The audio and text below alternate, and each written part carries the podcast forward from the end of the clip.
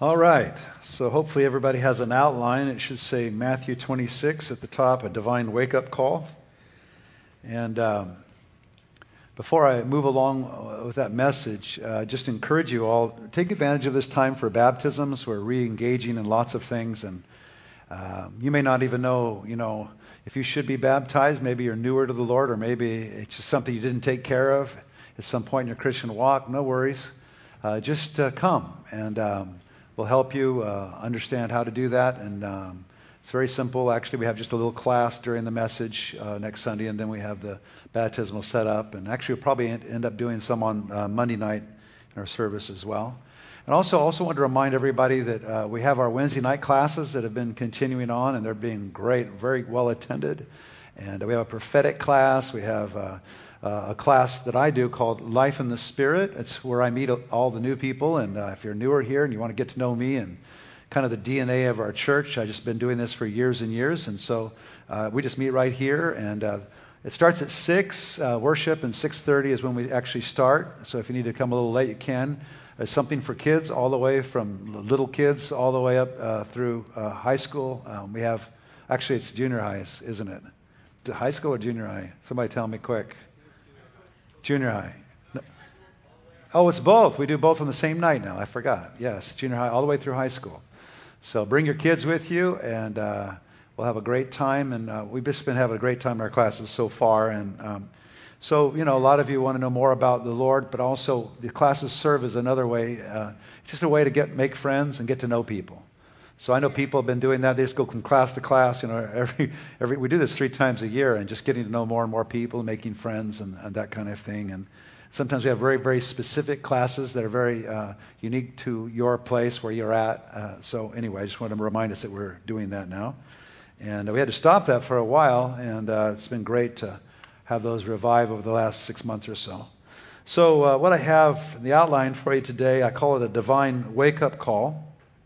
And um, some of you know the world's entered into a time of great testing and trial. That's no like great revelation, isn't it? Is it? But interesting thing is, uh, I think this season is a little bit different than other seasons we've been in. There's been other worldwide trials and stuff, but um, this one, because of the dimensions of it, has uh, a feel of even antichrist things that we haven't seen in a long time. And so the enemy is not as clear. Uh, sometimes it feels like it's in our own backyard, right? Uh, meaning as opposed to maybe an army uh, from overseas that's attacking or some cause overseas. And so this has been, been really, really personal for a lot of us. And then, of course, this plague that's been on us uh, has just been challenging to every household. But it's the response to it's uh, fascinating how people are responding and all. But one thing I think the Lord's trying to do with us all is give us a wake up call, just help us to actually know Him, walk with Him, be healed by Him, encouraged by Him. And uh, even the church, I think, is getting a refresher course. And so the responses that we're all making are varied, but the key issue is what will be the church's response? What will be us as believers, our response during this hour? And more specifically, what will be your response for your family, for your household? And I know in my household, we're just making all kinds of decisions, trying to figure out, you know, do this, do that. It's very interesting. Households are split and divided sometimes, and trying to figure out moving. Uh, what do I move or do I stay? All kinds of things are being evaluated right now. And the thing is, uh, the critical thing, as we're going to see, is that we have a lifestyle of intimacy with Jesus, a lifestyle of prayer. Because we're going to see this is the main way that we defeat these enemies and actually hear God's voice. And so I think God's taking us through a whole other season of learning what it is to pray. I just think it's very interesting as we look at Jesus' life and just consider what it means to enter or fall into temptation. Uh, and I think temptation is another way of saying testing or trial. The whole world seems to have fallen into it, and many of us individually are fall, have fallen into a time, a season of testing, right? So Jesus went through, of course, a great t- time of testing and trial. And I want to just read from Matthew 26, the hours just before he died. Then Jesus told them, This very night you will all fall away on account of me, for it is written, I will strike the shepherd, and the sheep of the flock will be scattered. Now, I don't think those guys, the moment he mentioned that, had any more in their mind that that would happen than the man in the moon. So this is like doubly why this is important. This is the disciples that have been walking with Jesus. And a great time of change was about to happen, and they were unaware. It caught them completely by surprise. Then he says, But after I have, uh, I will strike the shepherd, and the sheep of the flock will be scattered. So the key thing that I'm talking about here is this is a divine wake up call for us. Don't be scattered. Amen. There's lots of ways to be scattered. We still know people that haven't even darkened the door of a church for a year, maybe longer. But not just that. That's one thing. And of course, we have our live stream and all that, but just their whole attitude toward God, their life toward God, their way of walking with God. See, last time I checked, Jesus is still on the throne. And we still do the things that we did before, but maybe even more so. This is a time for more, not less, even though some people have gotten so scattered and, and uh, so um, maybe uh, have fallen into such great testing that they have not made their way back even to simple things in the Lord. Maybe even lost their hope, gotten confused. And especially lost great promises that maybe God had before this trial, right? And uh, they didn't go anywhere, by the way, as we're going to see. I will strike the shepherd, he said, and the sheep of the flock will be scattered. Of course, he's referring to what's about to happen to him. But after I have risen, I will go ahead of you into Galilee. Peter replied, Even if all fall away on account of you, I never will. Yeah. Truly, I tell you, Jesus answered, This very night, before the rooster crows, you'll disown me three times. The great apostle Peter, upon which the church was to be built, the revelation that he had of Jesus Christ is faltering a little bit. He had entered into this place of testing. And so Jesus was actually, in uttering what he did, he was giving them a divine wake up call. Hey, guys, it's time. There's about to be some trouble here. I want you to be aware of it so you'll get through the other side. But Peter declared, Even if I have to die with you, I will never disown you. And all the other disciples said the same. Could it be that we, as a church and individuals, could be so unaware of the situation around us and the world around us that we are in the same place? We look at these guys and think, how in the world could they have, wow, Jesus Christ, they'd been raising people from the dead, and he told them he never lied to them. How could they have missed it? Well, that's the central question for us. How can we miss it? How can we miss God this time? How can we miss the actual blessing that God has for us? How can we be in a, such a place that we don't even hear God's voice when He's telling us not only general things? I think there's been a lot of speculation and general prophetic words, but what about you? What are you supposed to do? Do I stay here or do I move? Do I get the immunization or do I not? and do I listen to that neighbor across the street or not? Do I, you know, fundamental things right down to the core of our family life. Do I put my children in this school or that school, right? Then Jesus went with his disciples to a place called Gethsemane, and he said to them, Sit here while I go over there and pray. He took Peter and the two sons of Zebedee along with him, and he began to be sorrowful and troubled. Then he said to them, My soul is overwhelmed with sorrow to the point of death. Stay here and keep watch with me. It's interesting. He, even Jesus needed his friends. One of the greatest tragedies of this time has been the sense of isolation. One of the stupidest things you could do is isolate yourself during a time like this, in a time of tribulation. It's really, really dumb. I'll show you why as we go through here. You actually need each other more, not less, which is really the great tragedy of this situation that's happened, you know. So the live stream has been a great help, but you need God with skin on. And uh, it's really important. Those spontaneous things that happen in a place like this, a spontaneous prayer that's offered, someone that shakes your hand, a new person you meet who's just a solution for your problem. That's the way the body of Christ works. This is one big answer place. All these spaces. Someone here has an answer to maybe a job issue you have. I've seen this happen a hundred times. You come jobless, you meet somebody at church, and then pretty soon, hey, Here's a lead. Why don't you try this over there? Or a house. These are all practical solutions, but wisdom for your situation. What about my children? What do I do about them? What about this? What about that? There's a lot of what abouts right now. It's interesting. sit here while I go over there and pray. He took Peter and the two sons of Zebedee along with him, and he began to be sorrowful and troubled. Then he said to them, My soul is overwhelmed with sorrow to the point of death. Stay here and keep watch with me. Even Jesus needed somebody else. He actually needed them in his humanity. He needed these people, these ones he loved. He needed them close. Jesus Christ, in a great time of trial, needed other people. Wow. That right there, I could just stop preaching right there. Going a little further, he fell with his face to the ground and prayed, My Father, if it's possible, may this cup be taken from me.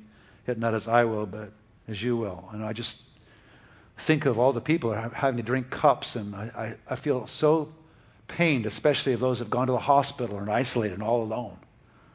Thank God for our nurses and spirit filled nurses and doctors that are able to give them spiritual help and at least be with them during this time. Then he returned to his disciples and found them sleeping. Couldn't you keep watch with me for one hour? He asked Peter. Watch and pray so that you will not fall into temptation. The spirit is willing, but the flesh is weak. He went away a second time and prayed, My Father, if it's not possible for this cup to be taken away unless I drink it, may your will be done. When he came back, he again found them sleeping because their eyes were heavy. So he left them and went away once more and prayed the third time, saying the same thing. Then he returned to the disciples and said to them, Are you still sleeping and resting? Look, the hour has come, and the Son of Man is delivered into the hands of sinners. Rise, let us go. Here comes my betrayer. So, what does it mean to enter or to fall into a temptation? To enter or fall into temptation. It's a big deal. Uh, we can see even in these verses. Well, the interesting thing is the Greek word for temptation can mean testing or trial. So we're talking about entering into testing, trial, difficulty, right? So God doesn't tempt anyone into evil. You know that, right? Even to a bad response. God's just declaring here in this thing watch out, be prayerful, be watching, lest you fall when a time of trial and testing comes. The opposite of entering into temptation is to be delivered from evil. That's a, pa- a, prayer we pray as part of the Lord's Prayer, right? Matthew chapter 6, he taught us to pray. And one key part of that prayer is lead us not into temptation, but deliver us from evil. I pray this prayer all the time. Lord, along with Lord, uh, forgive us our debts as we forgive our debtors, Lord, and, and uh, give us today our daily bread and all of that. But part of our repertoire is lead us not in temptation, but deliver us from the evil one. So a part of avoiding temptation is your prayer life. And so one thing you can specifically say alone and together, is Lord, lead me away from a place of testing, but deliver me from evil. As we're going to see, we'll figure out exactly what that kind of means because there's two ways we can be delivered from evil, led away from evil. The first one is to avoid a trial altogether. Just avoid it. You know? Lord, lead me out of harm's way is another way of saying that. And if we look at Matthew 26, verse 39, going a little farther, he fell with his face to the ground. He said, My Father, if it's possible, may this cup be taken from me, yet not as I will, but as you will. So some cups aren't to be drunk, evidently. He was appealing to the Father that this one would pass. And I think it's very, very instructional because I think it's absolutely possible for us to pray against evil like that. Lord, lead me out of harm's way. We see it in verse 42. He says uh, the same thing, right? And, and verse 44. I mean, verse 44. So he left them and went away once more and prayed the third time, saying the same thing. So he does it three times, right? So we see this actually in various powerful scriptures uh, where actually people pray and, uh, and God takes the situation away. And I, I, just love these places because they're so helpful to us and also show us how willing God is to take away a, tra- a trial, uh, especially something of great difficulty and, and life threatening or something that affects your life so adversely. So, one of my favorites is this man, Hezekiah. I want to read this. He's a king. He lived in the time of the great prophet Isaiah. So, how do you know that one of these great prophets said something, it was going to happen? right? So, and everybody knew it. So Isaiah, Jeremiah, they said something to you, it's going to happen. So look at these verses. In those days, Hezekiah became ill and was at the point of death. The prophet Isaiah, son of Amoz, went to him and said, Well, this is what the Lord says Put your house in order because you're going to die. You will not recover. if Isaiah the prophet said that to me, I probably would have just shriveled and said, Oh my God, I'm dead. I'm, I'm done for, you know. because he was never wrong. But here we see one of the most beautiful things in the whole scripture. God changes his mind. Sometimes in response to our response. Sometimes he's just seeing what we're going to do.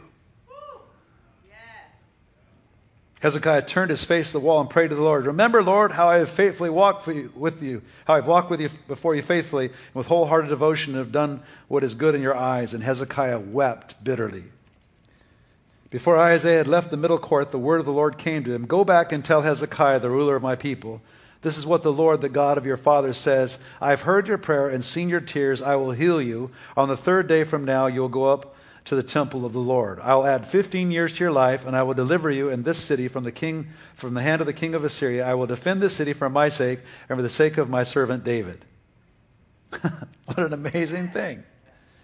And so they put a little poultice of figs. I don't know why, but they did, right? Apply it to the boil, and now it's gone. The thing is completely healed. What an amazing thing. And then Hezekiah says, He's still unnerved because this is Isaiah that said it to him, and he hadn't been feeling very well. Lord, what will heal me, and what will, and that I will go up to the temple of the Lord on the third day from now? Isaiah said, "This is the Lord's sign to you that the Lord will do what He has promised. Shall the shadow go forward ten steps, or shall it go back ten steps?" It's a matter, a simple matter for the Lord to go forward ten steps, said Hezekiah. Rather have it go back ten steps. And the prophet Isaiah called on the Lord, and the Lord made the shadow go back the ten steps it had gone down on the stairway of Ahaz. So my question for you, oh yes, of course, that's King Hezekiah. Well, King Hezekiah was doing exactly like we do. He was whining like a little baby. He was not King Hezekiah. He was ruined. He was blasted. Matter of fact, he was so unnerved that when God said, "You know, what do you want me to do?" He says, "No, I want the I want that shadow to go back." Right? He, he was no man of great faith and valor here. He, he, you know? But the thing is, he turned his face to the wall. Yes. And he prayed to God. That's the key thing. You don't have to be a genius. You don't have to be a hero, a super prayer, a super faster. Just turn your face to the wall and ask God, right? Wouldn't he, what, wonder if he wouldn't have done that. You see, one reason why we pray that we'll not fall into temptation, fall into testing, is sometimes when we pray, we avoid it altogether. Yes, wow. That's an amazing thing. How about Jonah? Jonah messed up a little bit. Notice that? So what happened to him?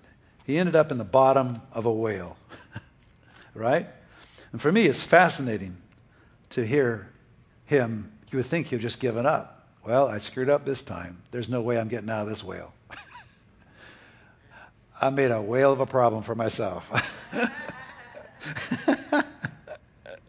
and so he made a mistake. He was supposed to go one way and he went the other way. It was his own fault that he was in the whale.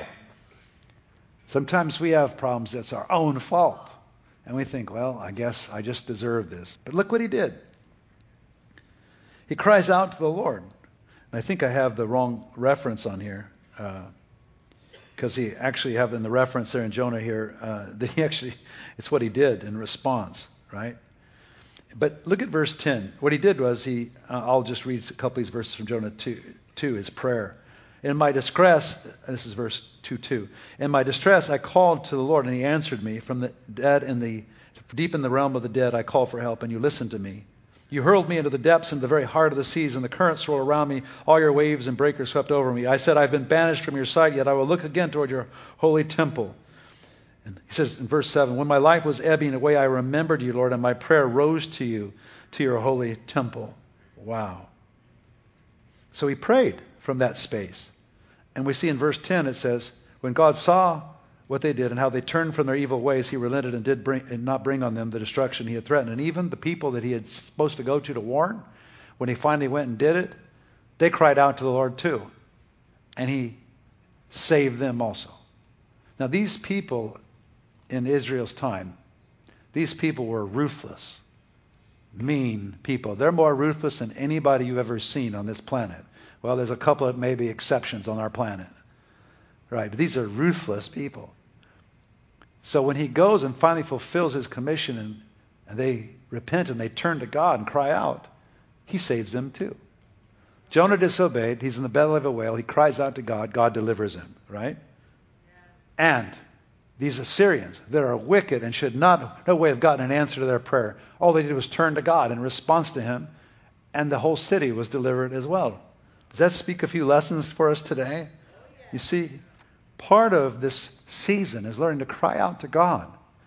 It's a learning to pray, to intercede, and, and, and, and to just go straight to the King of Kings and the Lord of Lords, regardless of the political situation, regardless of this or that, or all the media, or all the information, all the stuff swirling around, swirling around. God's people, it's a divine wake up call for us simply to ask on behalf of our families, our households, and also on behalf of the world. I don't care if they're Democrats or Republicans. The Ninevites were not nice people. You know why Jonah didn't want to go? Because he was afraid they would come and do what they did a few years later. He was afraid they were going to invade Israel, and he didn't want any part. He didn't want to warm. He wanted to be destroyed because he knew what was happening. He knew eventually the Assyrians, because of the wickedness of Israel, would come and invade them. Thing is, before you evaluate the world, evaluate your own house and your own family, your own tribe, and your own nation. And just come to this place.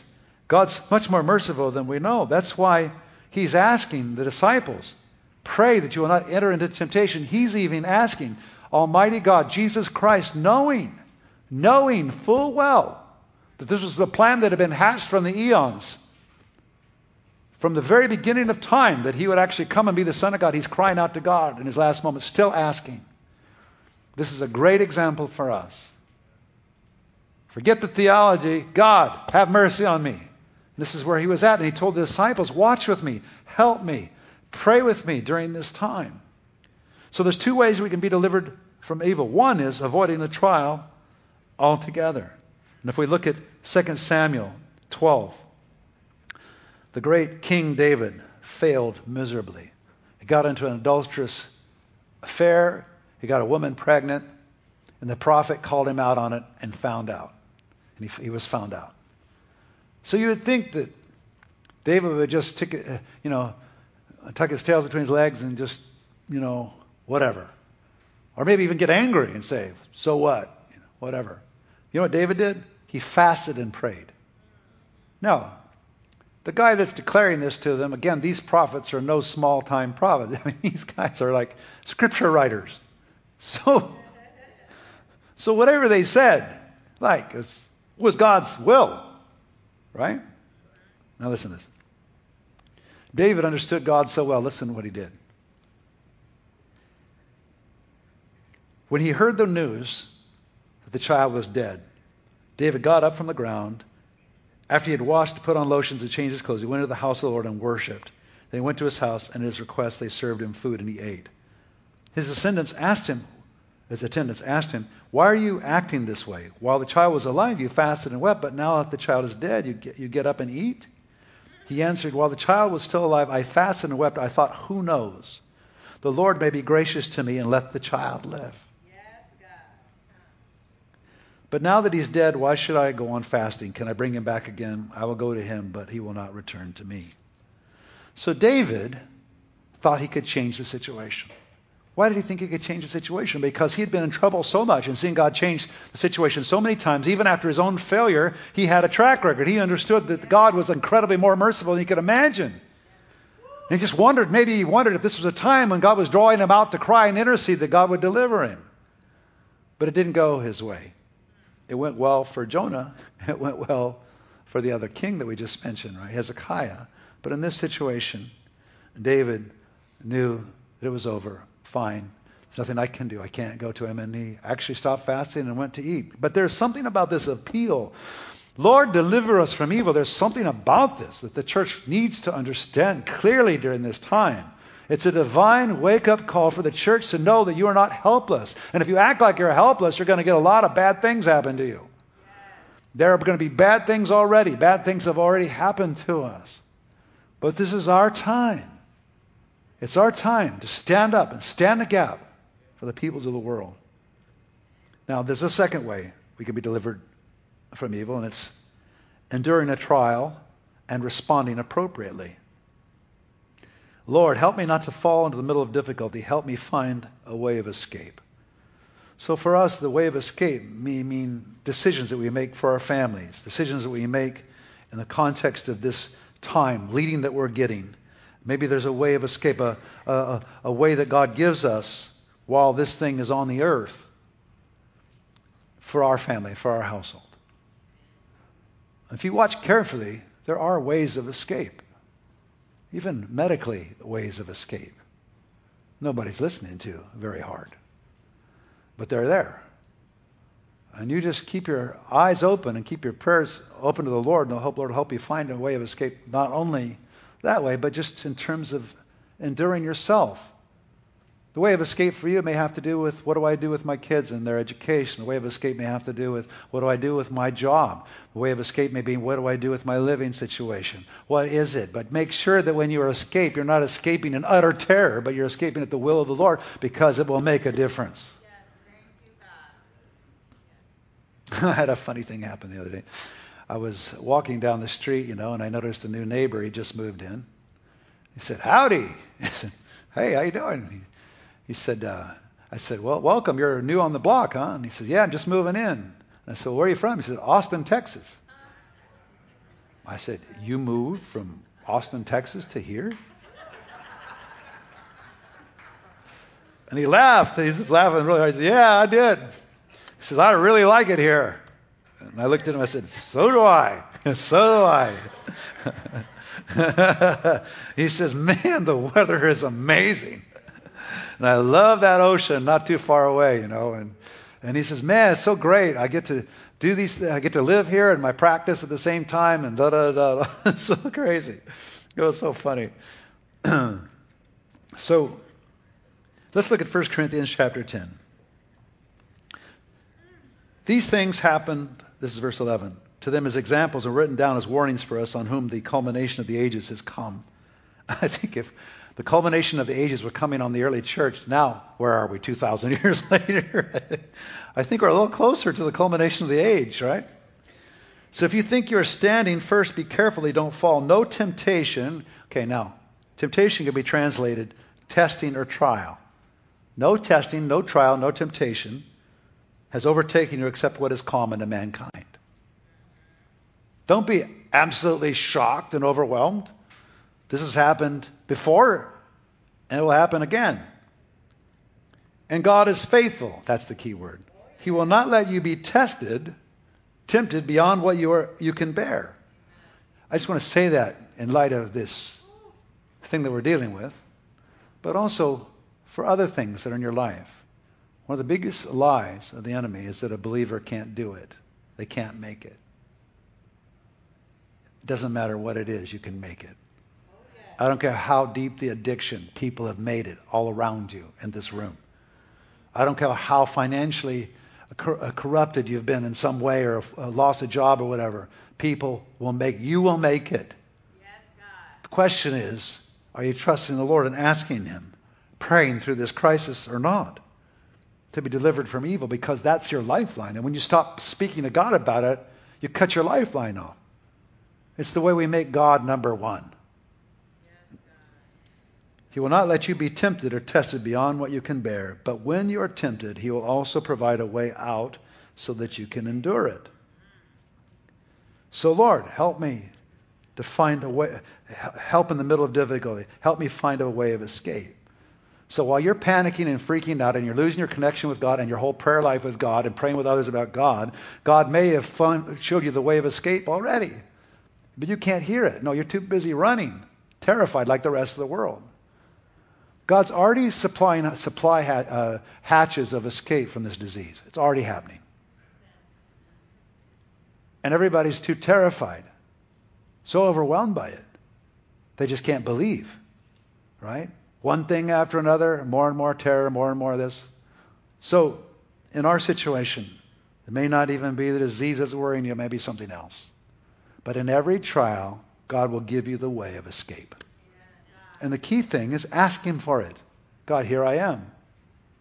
Great prayers, right, in the scripture. One of the greatest ones is actually in the Lord's Prayer. What do you think it means to be led out of temptation? It's part of the whole thing. The Lord's Prayer, right? We just mentioned that, but I just see it again. Okay, there, here we go. Our Father, hallowed in heaven, hallowed be your name. Your kingdom come, your will be done. Father in heaven, on earth as it is in heaven. Give us today our daily bread. That's a nice one. Lord, I, I just need provision for my family, my household. Forgive me my sins, Lord, my debts, as I forgive other people. That's a big one. Letting other people off the hook that have been utterly and totally obnoxious and crazy. And then look at this. And lead us not into testing, but deliver us from the evil one.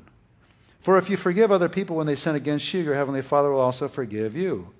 Ooh, that's an important little sub A, B. Be careful about your attitudes toward anybody. Yes. Your president, other people. Be careful. You need to forgive them. Amen. What? well, let's see. Forgive other people when they sin against you. Your Heavenly Father will also forgive you. Even people that do really dumb things. And people around you that do dumb things. People that do things against you, against your church, against your livelihood, whatever. People of God are in a different place. If we didn't have another court of appeal, a higher court, a higher government, then maybe we could waller around in it, but we have another appeal. There's another way for us. The world might not find it, but we can find it. For all of our individual situations and for our corporate, larger situation, for the entire body of Christ, for the churches throughout California and the world. So, this is a critical thing. The divine wake up call is don't waller in these places. Don't go where the world's going. Jesus tells us the remedy for falling into temptation is to watch and pray. That's what he told his disciples in the middle of that horrible trial, right? The Greek word for watch means basically to be alert and mindful of dangers. The word is derived from agero, which means to arise or awaken. Be awake at this time. It's always appropriate to watch and pray because your real enemy behaves like a roaring lion, roaring lion, I can't say it, roaring lion, prowling for someone to devour. That's 1 Peter 5, 8, and 9. So he's always prowling. Maybe this season's when he's prowling a little bit more. But I got news for you. After COVID's over, he will not stop prowling. Matter of fact, whatever you do, if there's another crisis after this one, don't get scandalized by it. We're going to talk to that about that word in just a moment. You know what I mean? Get over that, and then all of a sudden there's something else. So we just get over this now and the next thing now or whatever's now, and we get over it. Because guess what? The enemy's looking for someone to devour, but we can resist and stand firm, right? 1 Peter 5, verses 8 and 9. Let's look at that passage. Such a wonderful passage. How do you know that the early disciples were no strangers to suffering and tragedy and difficulty? So this book is written in that context. The worst situation you ever could imagine. All the apostles lost their lives. People were persecuted, right? The only one that seemingly wasn't killed, but was banished to the island of Patmos, was John. So they understood, all of them. And so they did business with Jesus. They birthed the church. The church was birthed out of these sort of conditions. In a way, we are made for these kind of conditions. We've had it so good in our country so long, but we, we forgot where the church was born. We were made for these situations. We were made for this. We can swim. Like little fishies. We can swim in this, this kind of water. Oh, it's so dark and dirty and nasty. Nah, you were made for this. You can do it. You're a bottom feeder. you can handle it. You're equipped uniquely. Be alert, he says, 1 Peter 5 8, and sober mind. Your enemy, the devil, prowls around like a roaring lion, looking for someone to devour. I just can't believe things are getting so bad that that, that, that this would happen. I, I just can't. It's the enemy. He's looking for someone to devour. He's looking to devour a whole nation. He's taking whole nations out with a single bite. or trying to. But what do we do? Resist him, standing firm in the faith. Because you know that the family of believers throughout the world is undergoing the same kind of sufferings. Is that relevant for today or what? The church family all over the earth is in the same exact place, no matter what country you're in. Some countries are even facing even heavier things than we are, but all of us are in this difficult place. So, I love these verses. Surprise is just a um, huge part of the enemy's strategy. By being alert, we can sometimes avoid trouble altogether. Just be alert, of sober mind. The enemy's prowling around. So sometimes you can avoid trouble just by being alert, being aware, right? That's key part of the strategy. But also, we see again in verse 9 resist him, staying firm in the faith because you know that the family of believers throughout the world is undergoing the same kind of. How, how do we stand firm? How do we resist? Well, remember Matthew 6:13? It's part of the prayer. We pray for our daily bread, but we also pray, Lord, deliver us from evil. So your prayer is your act of resistance. And I'm just praying that during this time, there's a divine wake up call for all of us to use this weapon more and more, interceding and praying privately and together. It's a powerful weapon. It is our main weapon to resist the enemy. And it's right a part of the original prayer, which, you know, if you've had such a good time and done really, really well and haven't had a whole lot of suffering, you can skip right over. But in times like this, it stands out like a red neon sign. Lord, deliver us from evil, deliver us from evil, right? It's part of the prayer. And we know, and this is one of these times, that there are seasons where the potential for trouble is just more pronounced. And so that very night, when Jesus was praying, was one of those times. And that's why he was responding to him them the way he was, and that's why we should be responding in the same way. It's one of those uh, nights. I mean, it's not nearly as bad as other times of church history and things that people have been through, but still, it's it's one of those times. Verse 31, This very night you will fall away, all fall away on account of me, for it's written, I will strike the shepherd, and the sheep of the uh, flock will be scattered. But after I have risen, I will go ahead of you into Galilee. Peter replied, Even if all fall away on account of you, I will never, I never will.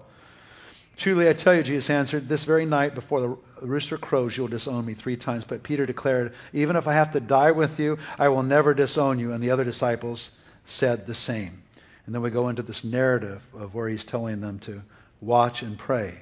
Watch and pray. He warned his disciples of impending trouble and not to fall away. Interesting thing about this fall away. This word, Greek word, is literally the word scandalized which is a very interesting word. That means to cause to stumble, to give offense, to put a snare. Interesting thing, the scandalon was a trap. Actually, the scandalon was a trigger of a trap. So you know those little traps for animals? There's a trigger. The animal hits the trigger, and then and the, the cage comes on top of him, right? The trap comes.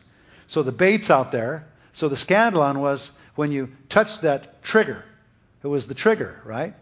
And then the thing is fallen on you and you're, you're trapped, right? So there was bait there. So it's really important that we don't take the bait. Touch the trigger and you're caught. And we get that word scandalized. It means you got trapped. Here's the way you don't get scandalized. Just listen to these words. Don't let this tragedy scandalize you, Amen. trap you. I see so many people scandalized. They are overwhelmed. They can't believe this is happening and they're scandalized and they blame it on a political party here or there. Well, there may be people that are responsible, but who is ultimately responsible? Who's the one that the church has authority to deal with? The devil himself. He's the one. It's initiating this whole thing. So when we're doing all of this, let's go higher. Higher. Don't be scandalized by a bad situation you're in, blaming everybody and pointing this finger, and only that a political party was, was elected, and if only this person was in charge, and blah, blah, blah, blah, blah, blah. This is okay. It's okay to be politically involved, but we've got to learn to go higher. And as the history moves on, we're going to have to learn we have to go higher, higher, beyond the governments, beyond the authorities, into God himself. And we had to learn to do business with him. That's what he was telling them. Listen, resist. This very night you guys are going to deny me three times. And while we're in the middle of it, he, while he's in the middle of it, he says, listen, can you come pray with me? Come pray with me. He's giving us the answer. This prayer thing isn't like a side answer. It's not like a kind of thing. It's like a consoling thing. Maybe if you pray a little bit, you'll feel a little better. No, this is the answer. This is the way you bind and deliver. This is the way you bind the enemy over your life. This is the way you find the answers to what you need. This is the way you escape. If you can't escape it altogether, it helps you then, according to 1 Corinthians 10:13, it's the way out. God will give you the way out. He'll show you strategies. What's the way out for you? It might not be for somebody else. What's the way out? How do I get away? So we have to respect and honor one another as we're listening to God. For some of us, it may literally mean to move. Others of us, it means stay put. Be careful about moving, by the way. In itself, just moving's hard.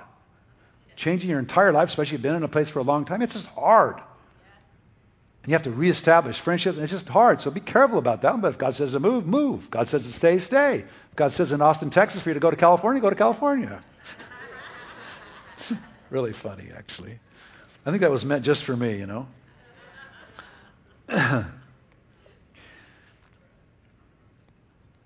Safest place to be in these days is what I call on the wall, watching and praying, and doing the things that are closest to God's heart. Now, we have an important football game today. The Buccaneers are playing the Rams, and the Rams are going to need a lot of defense today, right? They're going to need a lot. And so it's said in football that the best defense is offense. And I think it's true. And if we look at Isaiah chapter 61, we see the plan that God has for all of his people.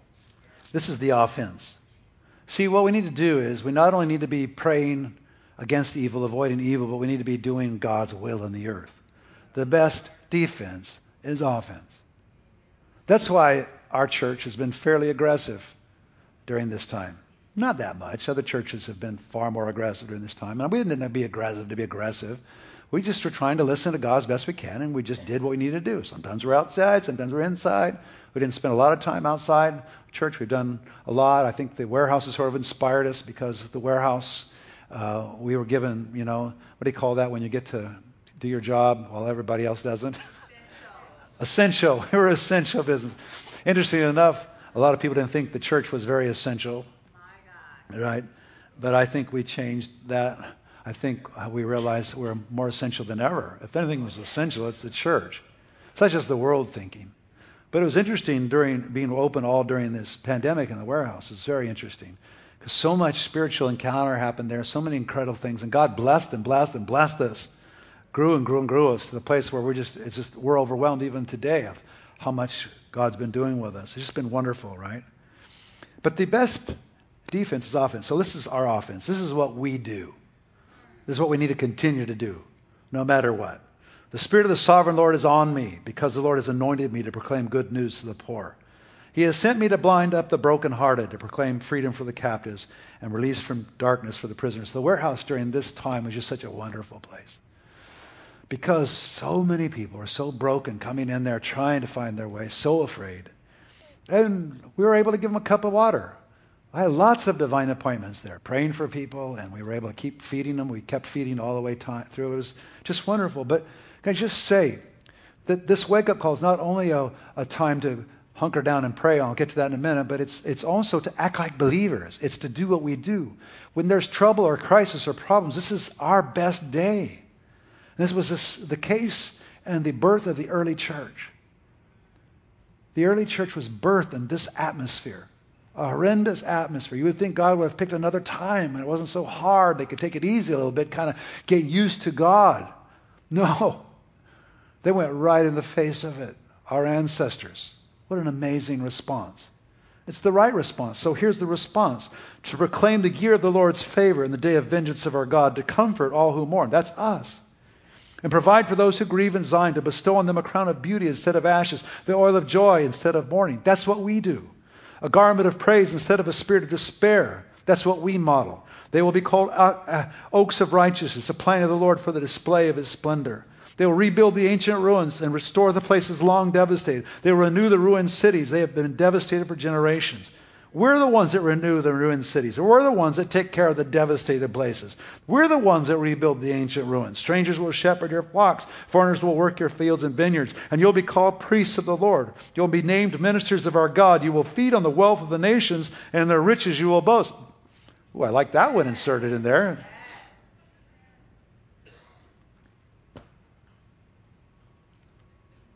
Could it be there's more money in this crisis than you realized? Could it be that God, as we do as well, provides for us in ways we just can't imagine?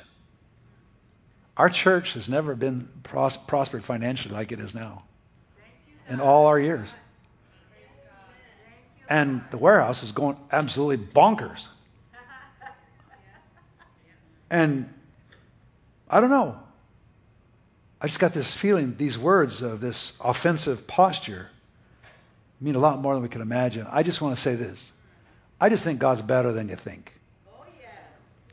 Way better. Instead of your shame, you'll receive a double portion.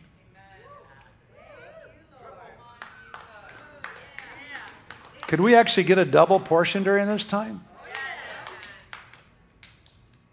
Could we get a double portion of everything we put our hand to?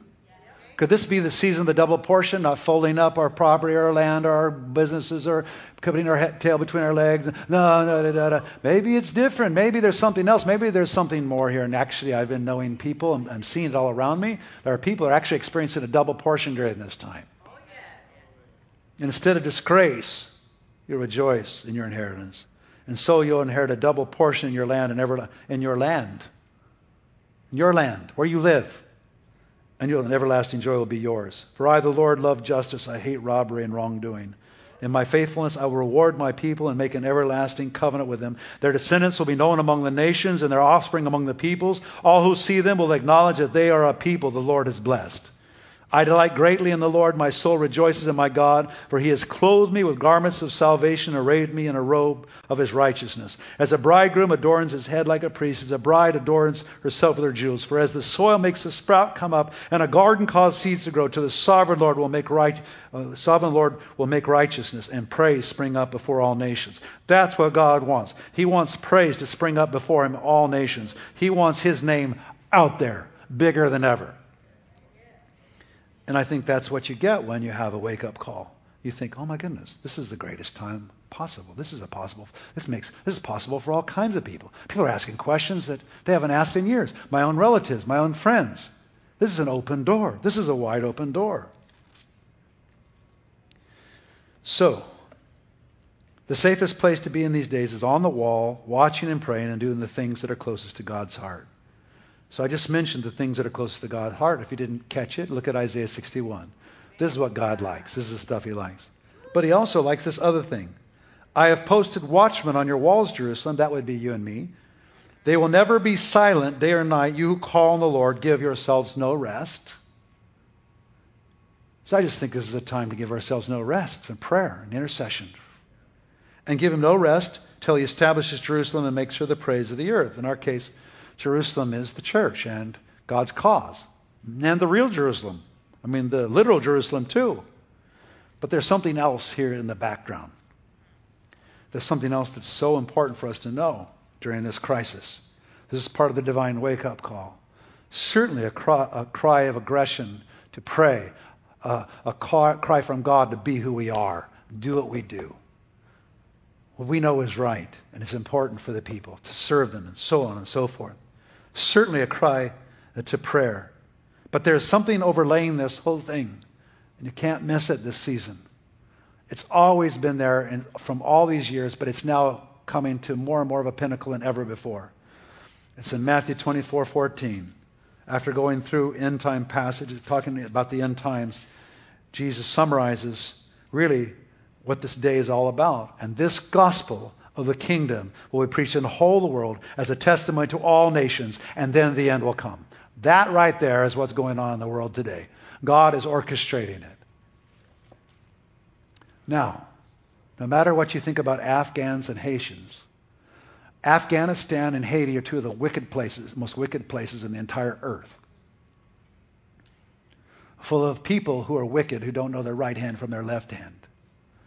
And now God's bringing Afghans and Haitians to our shore. What are we going to do about that? Well, as they come in the door, we're going to get them saved. That's what we do. That's what we do. It's hard to go to Haiti. So, how about a Haitian neighbor? It's hard to go to Afghanistan. How about an Afghan neighbor? Our people are, from our church are already touching Afghans right now as we speak. We could never have gone there, so the Lord brought him here. Now, I don't want to get into this whole thing about the border and all thing. I don't know. But I just know they're here. So while they're here, here we go. Because this is God's thing. And this gospel of the kingdom we preach to the whole world as a testimony to all nations, and then the end will come. He's more concerned about that than any other single thing. Any government, any plan, any people. He's concerned about the uh, unreached peoples of the planet. And he's going to reach every single one of them. The Islamic nations are going to be at a big surprise. They're already being invaded. But they have no idea what's coming next. These millions and millions and millions of Muslims, though there seems to be this demarcation right now and this separation, it will not always be this way. God's invading. There has been more movement since 9 11, interestingly enough. More movement happened toward Muslim populations coming to Christ right after 9 11 than in all the 20 centuries before. All those centuries after the church, nothing, zero, nada compared to what happened after 9 11. There was a shift, there was a movement, and it's going on now. For heaven's sake, Iran is getting invaded with the gospel as we speak. These signs, these seasons, we have to be awake and alert understand the bigger picture. And this is the bigger picture.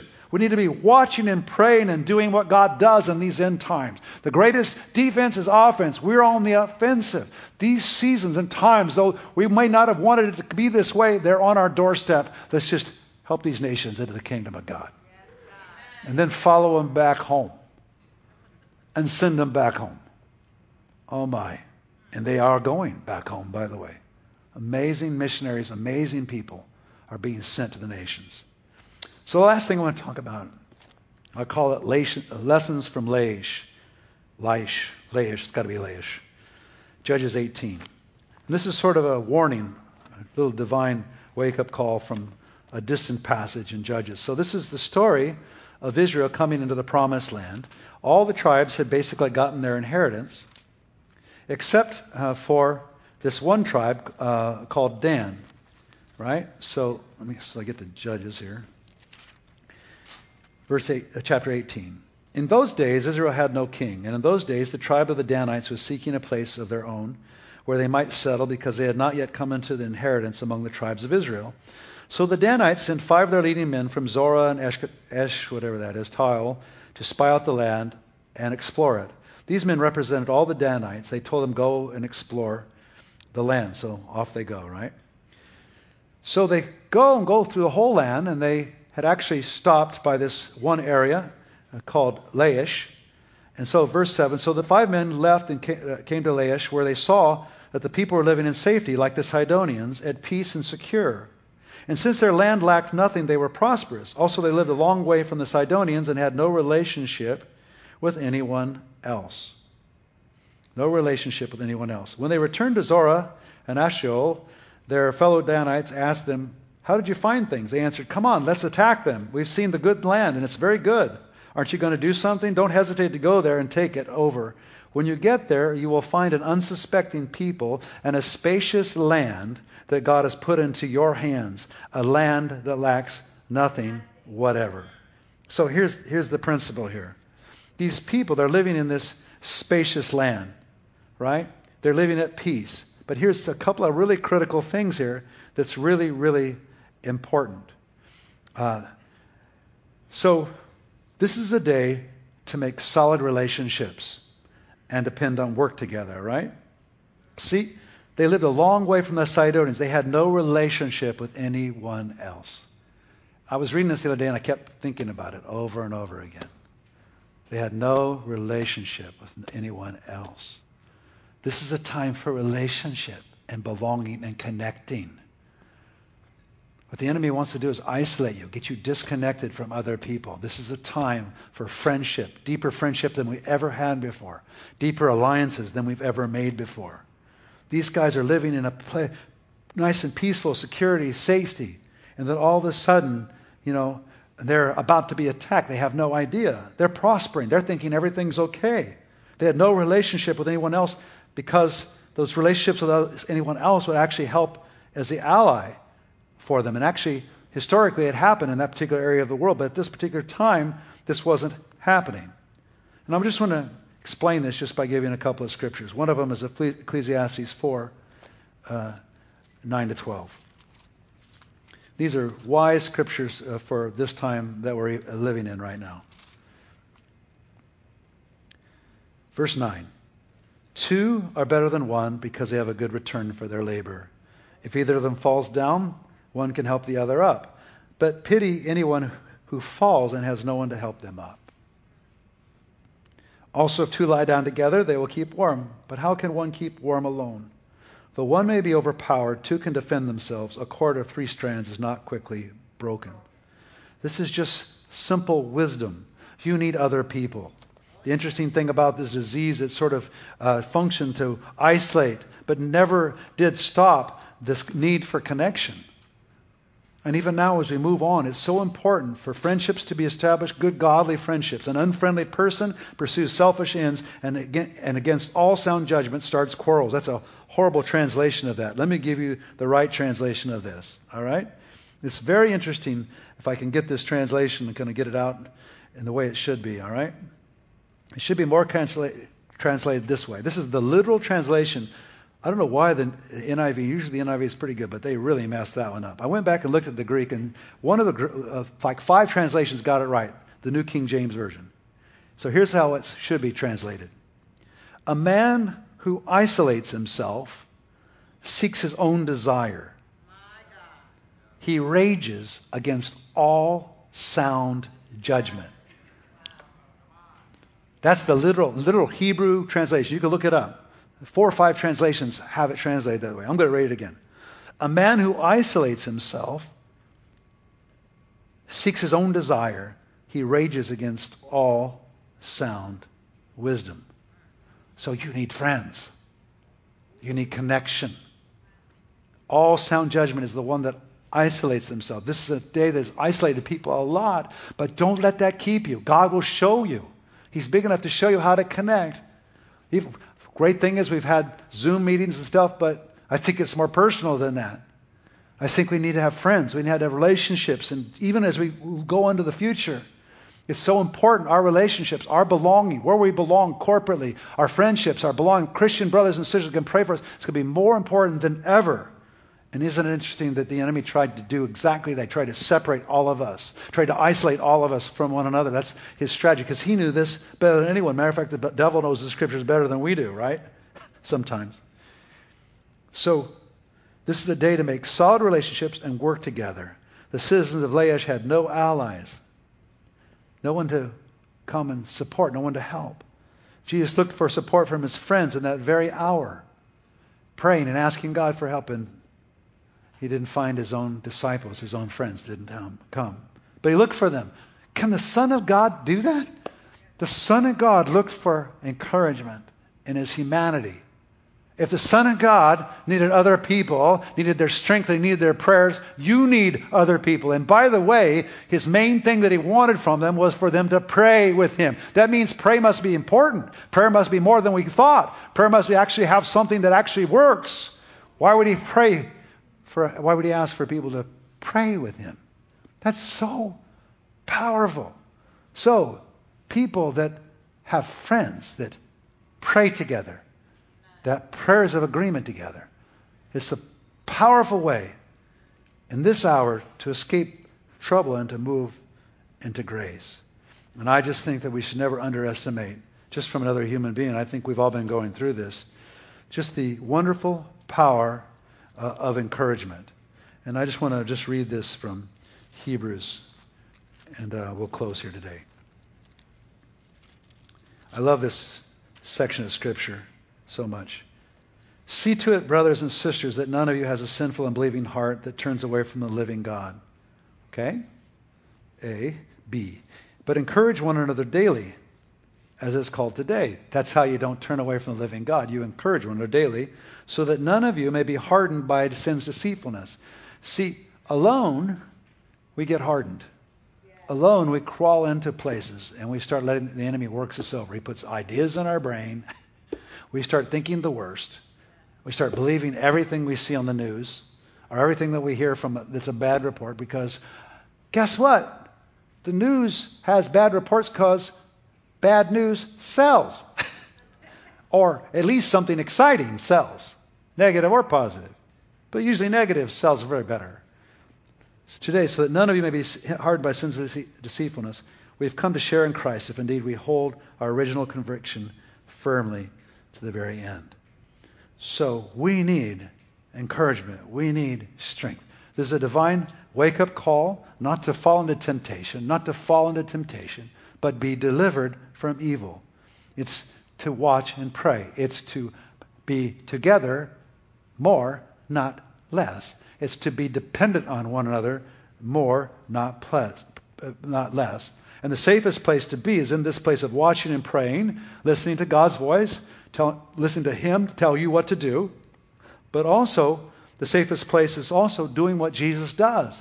Because the overarching theme of this entire crisis and the whole thing and the, everything about your life, especially in this generation, is this gospel of the kingdom we preach to the whole world, and then the end comes. And if God has to bring people from Afghanistan to America or Haiti from, to America or shuffle the whole world or bring Iranians to Christ right and left, however he does it, he will do it. Because this is the overarching thing. He's after everyone, not just Americans, not just everybody. He's after every last place entrenched against the knowledge of God. And he's going for all of it. And this time now, more than ever before in the history of the planet, this gospel of the kingdom has been preached at a place that nobody has ever seen in all of history. You can record any way which you are. There are people that measure these sort of things. We have never seen anything like the movement of God in the present day. Are you aware of it? Are you a part of it? I tell you, if you aren't a part of it or aware of it, oh my gosh, how terrible. And if you die tonight and the angel says, hey, what about that revival going down there? What revival? I didn't see any revival. Don't do that. I tell you, yeah, just at least say my pastor is telling me about this great revival. I mean, it's on a scale nobody has ever seen in terms of raw numbers. An unbelievable season and time. So yes, there's great trouble, but there's also tremendous move. And this Chinese of who we're all worried about, there's 100 million believers praying for them. 100 million Christian Chinese in China right now. Did you know that? At least. We may think that there might even be 150 million of them. And those people pray. The world's not what it seems. Things are happening in unreached populations, strange places we've never seen. It's important for the church, for all of us to live in this wake up call, live in this awareness, live in this understanding, so we can help our own individual lives and know what we're supposed to do, but also realize we can hold our heads up high and be part of a great, great move of God, the great uh, will of God going forth on the earth in this time, and not miss it, but actually be a part of it. Amen. Let's all stand.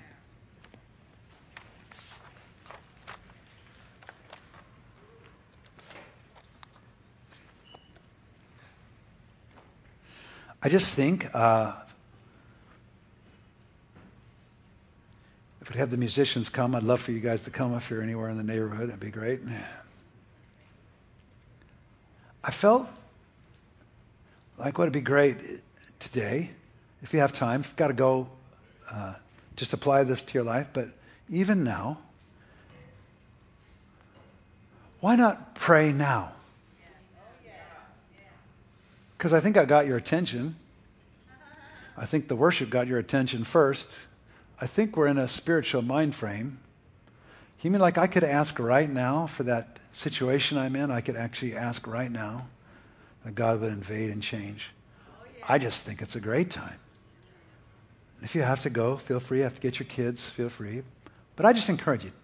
Take like two minutes, five minutes. And there's some of you that came in here and you literally dragged yourself in. You know why you dragged yourself in? Because the enemy's hammering you. Sometimes I get in these times in this season where I get hammered. I mean, I mean, it's like the it's like heavy rain pounding on a tin roof, you know. Can't hear anything, you know. So that's the season we're living. But greater is He that's in you than He is in the world. And we already saw the solution to this. Watch and pray. If it were a theoretical thing, that'd be one thing. But that's the power in your own tongue and mouth of a green prayer to get the rain to stop, to bind, and then also maybe even ask God for direction. God, what do you want me to do about this decision I'm making? Why don't you just make this moment, this first moment, if you haven't already, in determining that, asking God with a sincere heart, God, I, I'm, I'm scared. I think I'm supposed to move. I'm supposed to quit this job. But I, I'm not sure. Would you please confirm this to me? Tell me what I'm supposed to do about my children. They go to this school or that school. About this or that. I think there's a lot of this or that. And if you're under a great amount of pressure, maybe you have a loved one that's in the hospital physically, or you've been sick yourself, just ask God, Lord, have mercy on me. Heal me. Deliver me from evil. Deliver me from this trap that I've been in. Have mercy. God said, My house shall be a house of prayer. You know why it's a house of prayer? It's a gift, not a duty. You get to pray. You don't have to. You get to talk to the one in control of everything, including your own life. I just think that maybe some of you would even like to come up to the front. So if you'd like to, feel free. And I just encourage you, as we're just doing this song, just ask God for things. Right now. And we're just going to spend this time worshiping Him. If you need to go, feel free to go now. But if you'd like to stay and just ask God, God, have mercy on me. You know, if you don't even know what to pray, here's a great one God, have mercy on me. He understands that one really, really well. He knows what you need. Just dare to say it to Him right now. You might even just haven't talked to God in a while. Just say, "Okay, God, I'm I'm taking a time out from all the anxiety and fear. Sorry about the nasty things I said about everybody. Now, God, here I am, and I need this today. Give me this day my daily bread. Deliver me from evil." Isaiah said something like this. He said, You know, if you ask, you're going to hear my voice say, This is the way, walk in it. Some of you are making decisions about your jobs. Some of you are making decisions about your family. Lord, I pray today you would answer back in the next several days or weeks. You would tell them clearly, This is the way I want you to go. You do this. It'll turn out better that way. Guarantee you. So, Lord, would you hear the prayers that are being uttered right now in this moment? of this place. I'm not going to formally close. The service will close whenever these guys close. Meanwhile, being mindful of the people around you, let them do business with the Lord. If you need to get your kids and go, feel free. I can feel a number of you just already moving into prayer, so just pray. Hear his voice. Lord, I pray you'd open their ears so they can hear you talking to them. I think you've been talking already, but help them to hear, Lord. In Jesus' name.